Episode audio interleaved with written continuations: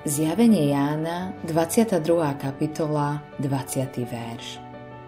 Ten, ktorý dosvedčuje tieto veci, hovorí Áno, prídem čoskoro. Amen. Príď, Pane Ježiši. V predposlednom verši Biblie má Ježiš a Ján posledné slovo. Jána deportovali na ostrov Patmos. Keď ho tam brali ako starého človeka, Sotva si myslel, že má pred sebou ešte dôležitú časť služby. Pán mu chcel oznámiť, čo sa má o nedlho diať.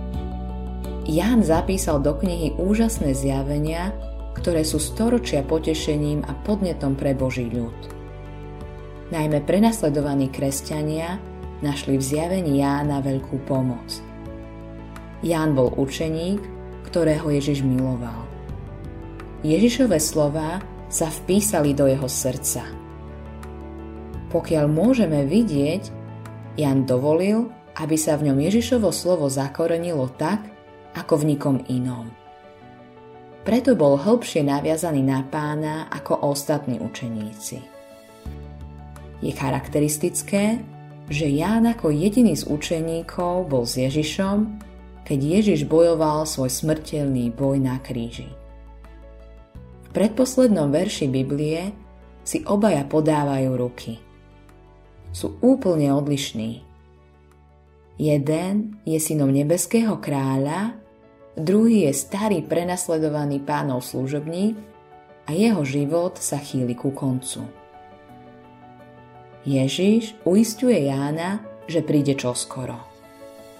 Ján je taký uchvátený Ježišovými slovami, že musí napísať svoje amen a potom pridá modlitbu z troch slov. Príď, Pane Ježiši. Cez tieto slova sa dívaš do srdca, ktoré miluje Ježiša. Nemôže počuť, že pán prichádza bez toho, aby povedal, že je vítaný. Áno, musí nechať, nech sa Ježišovo zatrúbenie stane jeho modlitbou. Urob, čo hovoríš, Pane Ježiši. Je dobrým znamením, ak máš Jánovo srdce.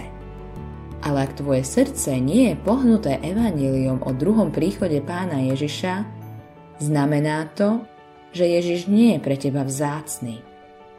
Ak môžeš povedať amen na fakt, že prichádza, je to znamenie, že si pripravený. Nech sa Jánova modlitba stane našou. Amen. Príď, Pane Ježiši. Pán vypočuje túto modlitbu. Čo skoro ho uvidíme. Povedal nám to vo svojom slove.